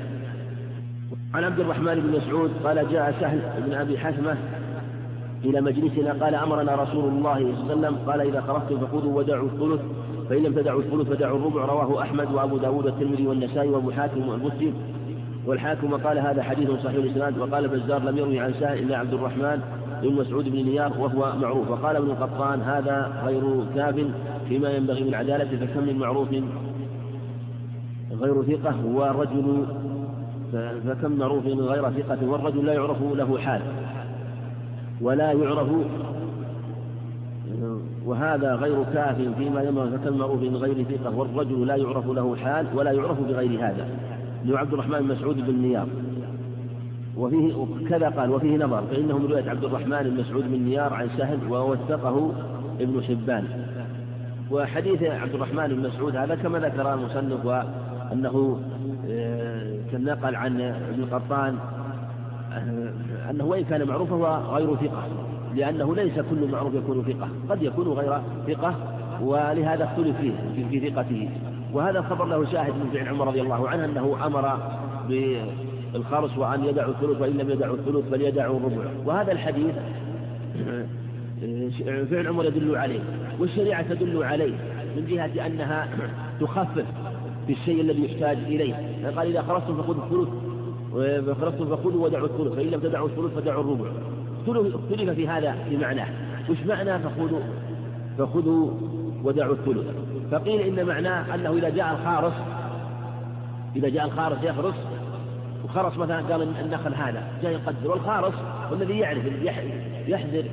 مثلا كم يأتي في هذا النخل مثلا من التمر؟ يقول الله هذا هذا النخل هذه النخلة يكون فيها مثلا عشرة آصر. 20 صاع. هذه النخلة كذا وهكذا. حتى يجمع حتى يعد النخلة كلها. وربما رأى النخل من بعيد. يختلف بحسب خبرته فقد يرى النخلة مثلا واحدة وقد يرى نخلات وقد يرى البستان جميع البستان مرة واحدة فيعرف ويقدر بحسب خبرته بذلك. فإذا كان مثلا عنده مثلا 900 صاع يؤول إلى 900 صاع. فعلى التفسير الأول يأخذ زكاة 600 صاع. 600 صاع. إذا خذوا ودعوا يعني يدع من الثلث وهو 300 صاع ما يأخذ زكاة. لأن صاحب البستان يحتاج لابن السبيل وللضيف ولنفقته ولربما تصدق ويحتاج فهذه 300 صاع والثلث آه، تجرى مجرى الشيء الذي يحتاج له تجرى مجرى النفقة فلا تؤخذ زكاة.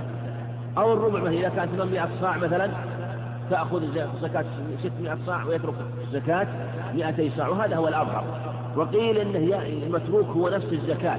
يعني إذا أراد أن يستلم الزكاة وكان زكاته مثلا مثلا عنده من الزكاة مثلا 100 صاع وكان زكاته مثلا 100 صاع يأخذ الثلث ويدع آه، له الباقي. أو يأخذ الربع مثلا يأخذ ثلاثة أرباع 75 صاع ويدع له 25 صاع. من الزكاة هو يوزعها. والأظهر والله أنه يترك من نفس المخروص لا من نفس القدر الزكاة من نفس المخروص يتركه لأنه مثابة النفقة التي يحتاج إليها فلا تؤخذ زكاة هذا في حق الخارص وعن أبي أمامة بن سهل بن حنيف عن أبيه رضي الله عنه أن النبي صلى الله عليه وسلم نهى عن لونين من تمر الجعرور ولون الحبيق وكان الناس يتيممون شر ثمان فيخرجونها في صدقاتهم فنزل فنزلت ولا تيمموا الخبيث منه تنفقون رواه أبو داود والطبراني وهذا لفظه الحاكم وقال صحيح على شرط البخاري ولم يخرجاه. وقد روي مرسلا قال الدار قطني وهو الأولى بالصواب. وهذا الخبر أيضا جاء من أكثر من طريق عند أبي داود وفيه النهي عن قصد الخبيث في الصدقة وأن هذا يجوز أن بعض من لا وقد يكون هذا بعض من لا يرغب الدار الآخرة وقد يكون إما من بعض المنافقين أو بعض من من لم يتبين له الحكم في هذا ثم نزل قولنا ولا تيمموا الخبيث منه تنفقون فصاروا وبين أن إخراج الخبيث لا يجوز عن الطيب. والجعرور ولو الحبير نوعان من التمر ليس بطيبين ليس طيبين. وعن سليمان بن موسى عن أبي سيارة المتعي. وسليمان موسى لم يسمع من أبي سيارة كما سيأتي. قال قلت يا رسول الله ان لي نحل نحلا. قال أدي العشر قال قلت يا رسول احمها لي فحماها لي فحماها. رواه أحمد بن ماجه. وهذا لفظه وقال البيهقي لا صح قال البيهقي لا صح ما روي في وجوب العشر فيه وهو منقطع. قال البخاري آه، وغيره ليس في زكاة العسل شيء يصح. وقد جاء هذا الخبر أيضا في زكاة العسل عند ابن ماجه وعند أبي داود والنسائي من الطرق آه، في بيان زكاة العشر. اختلف العلماء في زكاة العشر. بعضهم حكى عن الجمهور وجوب الزكاة وبعضهم حكى عن الجمهور عدم وجوب الزكاة. والأظهر أن يتوسط في هذا كما قاله من العلم ويقال بما ثبت عن عمر رضي الله عنه أنه قال لرجل أنه أراد عنده نحل فأراد من عمر رضي الله عنه أن يحمي أن يحمي النحل له يضع لها سياج وحمى. فقال لعامله سفيان الوهب إن أدى ما كان يؤدي لك بعهد النبي صلى الله عليه وسلم فاحميها له وإن لم يؤدي فلا تحميه فإنما هو ذباب غيظ يأكله من شاء. بهذا بيان أنه لا زكاة فيه إن لا زكاة فيه. إنما إذا كان أعين من جهة الحاكم من جهة الإمام أعين بذلك أعين عليه وأعطي عليه عانية مثلا أو مساعدة فيسن فعليه أن يخرج زكاة من كل عشر قرب قربة. يعني فيها العشر فيها العشر هذا هو الذي جاء عمر رضي الله عنه. والله أعلم. نقف على باب الحل والعود إذا كانت التجارة. نعم. أحسن الله إليكم فضيلة الشيخ. يقول السائل إذا زار المسلم المقابر فسلم على الأموات فهل يردون عليه السلام؟ وكذلك إذا سلم المسلم على قبر النبي صلى الله عليه وسلم فهل يرد عليه السلام؟ جاء في الخبر عنه عليه الصلاة والسلام ما من ما من رجل يسلم عليه إلا رد الله عليه يروح حتى أرد عليه السلام. رواه أبو داود اختلف العلماء فيه وفي صحته. ولو سنده لا بأس به. وجاء في هذا السلام عليه خصوصا عليه الصلاة والسلام. وجاء في السلام عموما على الأموات. يعني إذا جاء في جاء في حديث أبي هريرة وحديث عائشة وكذلك أيضا من حديث من حديث ابن عباس وما من رجل يمر بقبر الرجل كان يعيش الدنيا إلا رد الله عليه روحه ورد عليه السلام. قيد بالمعرفة وأنه إذا كان يعرفه ورد عليه وسلم عليه فإنه يسلم عليه.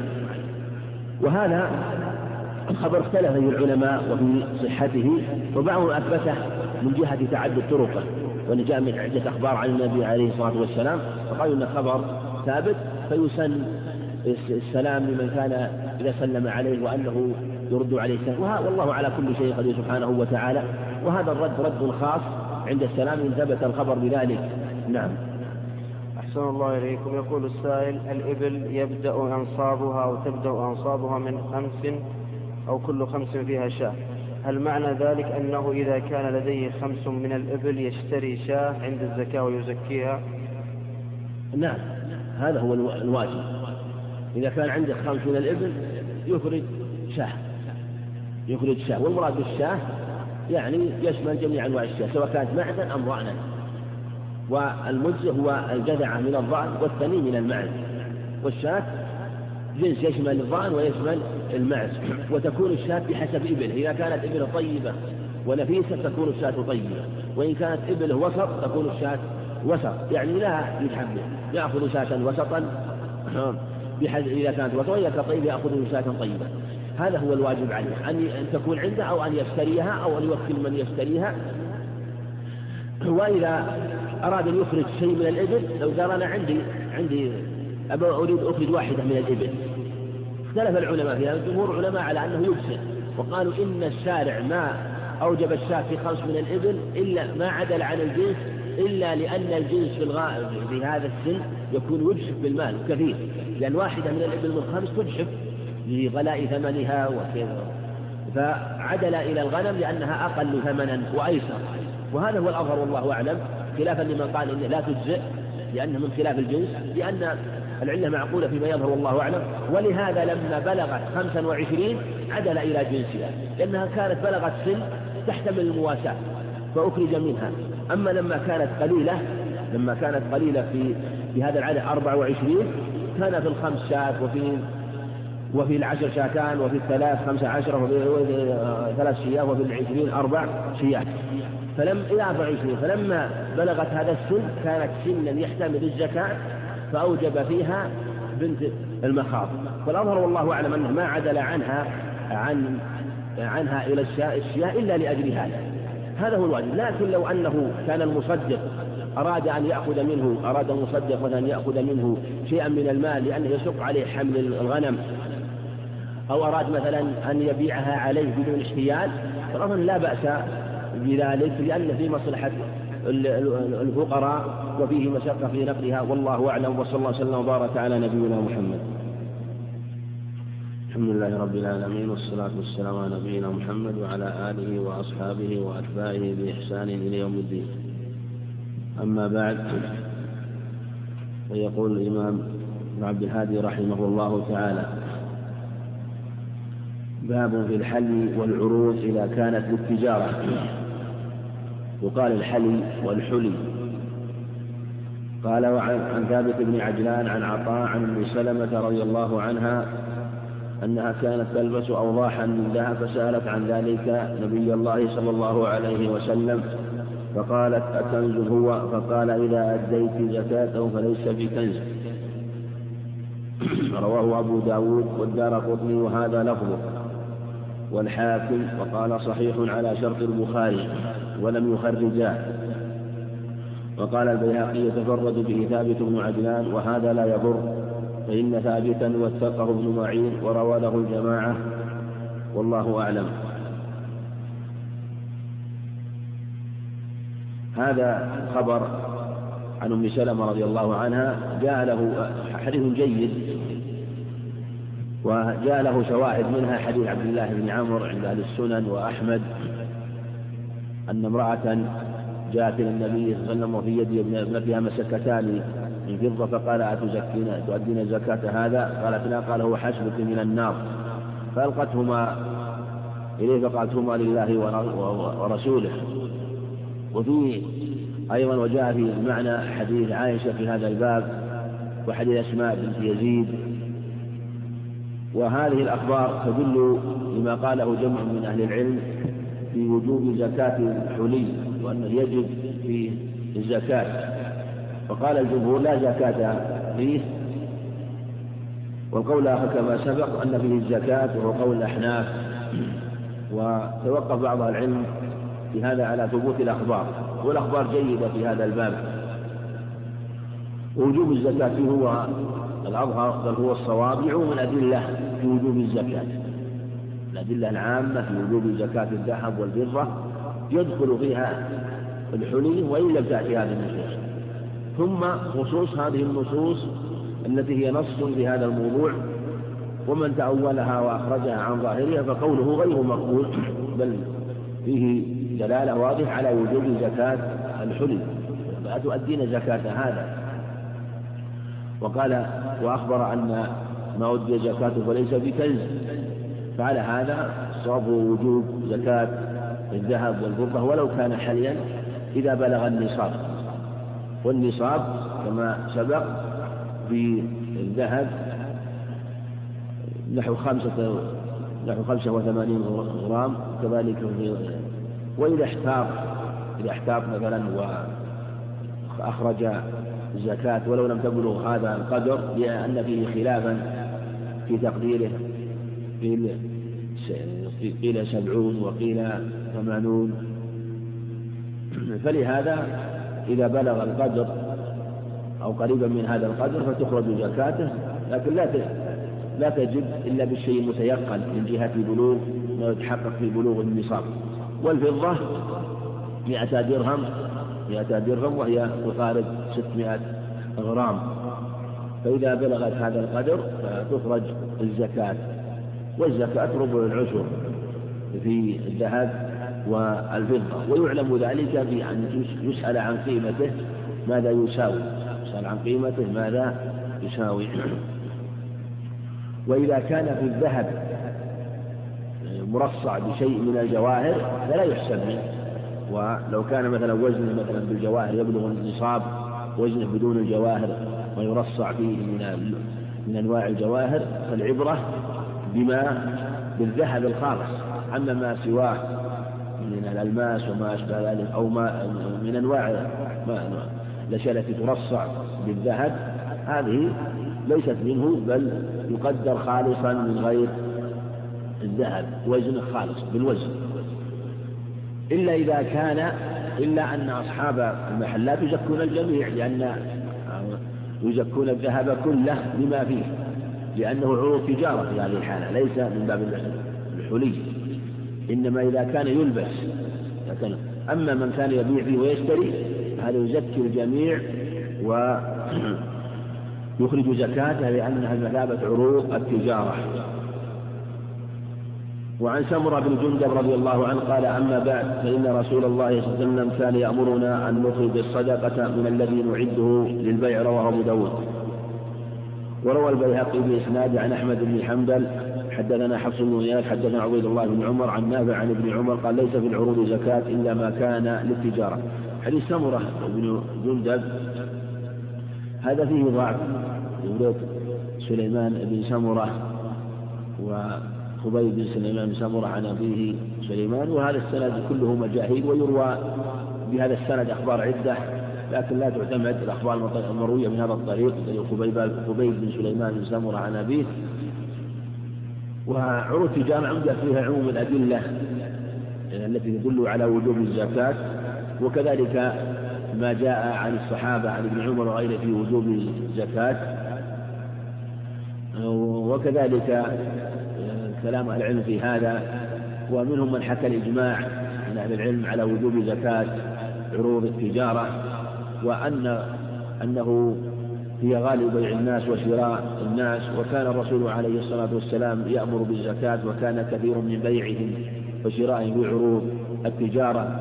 وجاء في حديث عند الحاكم والدار قطني قال وفي البز صدقته وفي البز صدقته والبز هو الثياب التي يعني التي تباع واختلف في البز هل هو البز أو البر؟ إن كان البر فلا حجة فيه في لا يكون دليلا في وجوب زكاة وإن كان البز ففيه دليل لأن جاء هذا وهذا. وبعضهم صحح البر على البز وأنه صحت من من البز من البر إلى البز لكن جاء عمر رضي الله عنه أنه قال لأبي عمرو بن حماس أدي الزكاة. قال ما عندي إلا جعاب أدم. قال قومها وأدي زكاتها. قومها وأدي زكاتها فالمقصود أن عروض التجارة فيها الزكاة وتقوم عند الحول بما تساوي. تقوم عند الحول بما تساوي. والتقويم كما فإذا بلغت النصاب وجب الزكاة. باب في باب زكاة المعدن والركاز. عن أبي هريرة رضي الله عنه أن رسول الله صلى الله عليه وسلم قال العجماء جرحها جبار والبئر جبار والمعدن جبار وفي الركاز الخمس متفق عليه. وهذا الخبر متفق عليه وفيه العجماء جبار. العجماء هي البهيمة لأنها لا لا فجرحها جبار جبار هدر والمراد أنه إذا كانت منفلتة فلو أن إنسان عنده بهيمة عجماء من أغنام أو إبل أو خيول فأتلفت شيئا فإن فإنه جبار يحدر هذا إذا كانت منفلتة بنفسه أما إذا كانت يده عليها فإنه ضامن لأن لأن الإتلاف لا ينسب ينسب إليه لأنه هو الذي يقودها. إلا ما أتلفت برجلها فلا ولو كان عليها. إذا نخس إذا نخسها إنسان فضربته فأهلكته أو أتلفت عضوا من أعضاء فلا شيء. أما إذا أتلفت بمقدمها وفمها فإنه ضامن لأنه يقودها ويسوقها. إلا إذا كان معها يسوقها و أو هو الذي تسبب في إتلافها فإنه يضمن. فالمراد أنها إذا كانت منفلتة بنفسها فجرحها جبار أي هدر. و والماشية.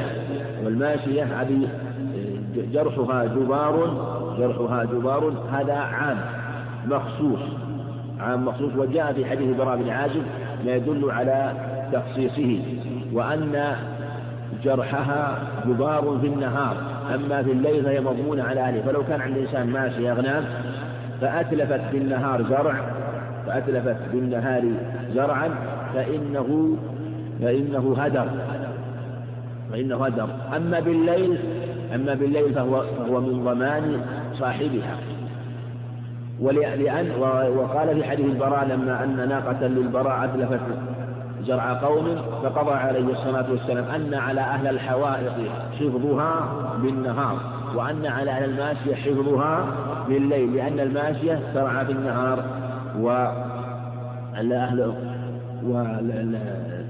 وأهل المزارع والحيطان يكون في مساكنهم نهارا فكل يحفظ ماله في الوقت الذي يكون مراعيا له. فلما كانت الماشية في الليل تكون عند أهلها وتحفظ بالأحواش أو نحوها فإنها لو أتلفت شيئا فإتلافها مضمون. في النهار أهل المساكن يحفظون فيكون هذا العموم في البهائم مخصوص. مخصوص من جهة أن الضمان في النهار مضمون أن أنه لا ضمان فيه. وفي وفي الليل يضمنه أهلها. إلا إذا كان من عدد قوم بالعكس مثلا أنهم يرسلون فواشيهم أغنامهم وبهائمهم بالليل. في الحالة هذه يعتبر مثل هذا. ولا ذكر العلماء في القسم الأصل فيه أنه الليل في بين قسم الرجل بين زوجاته. إلا إذا كان عمله إذا كان عمله بالليل وجلوسه عند أهل النار ويكون القسم في حقه في النهار. وإلا فالأصل فأن إن القسم يكون في الليل. العجماء جبار العجماء جرفها جبار بئر جبار. البئر جبار أيضا. بمعنى لو أن إنسان حفر بئرا في مزرعته فدخل إنسان إليها بغير إذنه فهو تلف فيها وهلك فلا شيء عليه. أو حفر بئرا للمسلمين ليشرب مائها فتلف به إنسان فلا شيء عليه. لأنه لا تفريط منه. أما إذا أدخل إنسان إلى بستانه وكانت البئر في الطريق ولم ينبهه أو كانت مثلا غطاها بشيء ليس محكم وكانت في الطريق ولم يخبره بذلك فإنه ضامن. مثل ما لو دخل إلى بستانه وكان فيه مثلا حيوان عقور ولم يخبره فإنه يكون ضامنا بخلاف لو دخل بغير إذن فإنه لا يضمن. وهكذا لو حفر بئرا في طريق المسلمين فإنه يكون ضامنا. وكذلك لو دعا إنسان يحفر له بئر قال احفر لي بئر فتلف هذا الإنسان في البئر فإنه لا يضمن فإنه لا يضمن لأنه ليس من فعله. وهكذا لو سقطت عليه البئر فإنه لا يضمن. فهذا كله جبار معنى أنه هذا والمعدن جبار وفي الركاز كذلك المعدن لو أن إنسانا مثلا كان عنده مكان حفره لأجل البحث عن المعدن فسقط فيه إنسان فإنه لا يضمن. وكذلك لو دعا إنسان يحفر في هذا المكان لأجل أن يبحث عن معادن فأتلفه فإنه لا يضمن. وفي الركاز الخمس. الركاز هو دفن الجاهلية الدفن معنى المدهون. ففيه الخمس. واختلف العلماء في الركس. والأظهر كما قال العلماء أنه هو دفن الجاهلية. ودفن الجاهلية هو الذي عليه يكون عليه أسماؤهم أو أسماء ملوكهم أو صلبانهم ولا يعلم له مالك مسلم. فإنه يكون مملوكا لصاحبه بعد إخراج الخمس. أما إذا كان مثلا وجده في بلاد المسلمين أو في طريق من طرق المسلمين أو طريق عامرة فإنه يكون فإنه يكون مملوكا للمسلم ولو كان عليه أسماء الكفار أو صلبان الكفار لأنه ربما تعامل المسلمون معهم فملكوا شيئا من أموال. المقصود أنه إذا دلت الدلالة على أن هذا الدفن ليس له مالك مسلم أو معصوم الدم مثلا إنما هو من مال الجاهلية. الذي لا يعلم في الخريبات مثلا أو في الطرق التي هي غير مسلوكة فيرى عليه أثر الكفار ولا يعلم له مالك فإنه يكون ركازا ويكون فيه الخمس وحتى وهذا على الصحيح ولو لم يكن مدفونا لكن قال الركاز أنه في الغالب يكون مركوزا مدفونا في الأرض وإلا قد يوجد على ظاهر الأرض فإذا وجد على ظاهر الأرض وكان عليه دلالة وعلامة أنه من مال الكفار ولم يكن مملوكا لمسلم فإنه يكون في حكم حكم الدفن يكون فيه الخمس يخرجكم والخمس هذا يكون للمصالح ليس خاصا بالفقراء والمساكين فهو في المصالح للفقراء وغيرهم. وعن ربيعة بن أبي عبد الرحمن الحارث بن بلال بن الحارث عن أبيه رضي الله عنه أن رسول الله صلى الله عليه وسلم أخذ من معادن القبلية الصدقة وأنه أقطع بلال بن الحارث العقيل أجمع. فلما كان عمر بن الخطاب قال لبلال إن رسول الله صلى الله عليه وسلم لم يقطعك إلا لتعمل. فأقطع عمر بن فأقطع عمر بن الخطاب للناس العقيق رواه البيهقي وشيخه الحاكم من حديث معين بن حماد عن الدراوردي عنه وقال احتج البخاري بن عين محمد ومسلم الدراوردي وهذا حديث صحيح ولم يخرجاه. كذا قال. والمشهور ما رواه مالك عن ربيعة عن غير واحد من علماء أن النبي صلى الله عليه وسلم أقطع ببلال بن الحارث المزني معادن القبلية ومن ناحية الضرع فتلك المعاد لا يؤخذ منها إلا الزكاة إلى اليوم. قال الشافعي ليس هذا مما يثبت أهل الحديث مما يثبت أهل الحديث ولو ثبتوه لم يكن فيه رواية عن النبي صلى الله عليه وسلم إلا يقطعه. فأما الزكاة في المعاد دون الخمس فليست مروية عن النبي صلى الله عليه وسلم وهذا حديث بلال بن الحارث أيضا رواه أبو داود وكثير من العلم ضعفوه وجاء ذكر مصنف رحمه الله أن الثابت هو الإقطاع وأن ذكر الزكاة لا يثبت. وحكم جمع من العلم بأن الثابت المعروف أنه أقطع أما الزكاة فلا. وهذه المسألة اختلف العلماء فيها وهي المعادن؟ وهي المعادن. بعضهم قال المعدن حكم حكم الركاز فيه الخمس والأظهر كما قال الجمهور التفريق بين الركاز وهو دفن الجاهلية مما ليس له مالك مسلم أو معصوم كافر فإنه يكون فإن فيه الزكاة الزكاة والمعادن ما يكون في الأرض من غير جنسها مما خلق فيها. أما الدفن فهو غير مخلوق بل هو من وضع غير مخلوق بل هو من وضع الآدميين هم الذين دفنوه. أما المعادن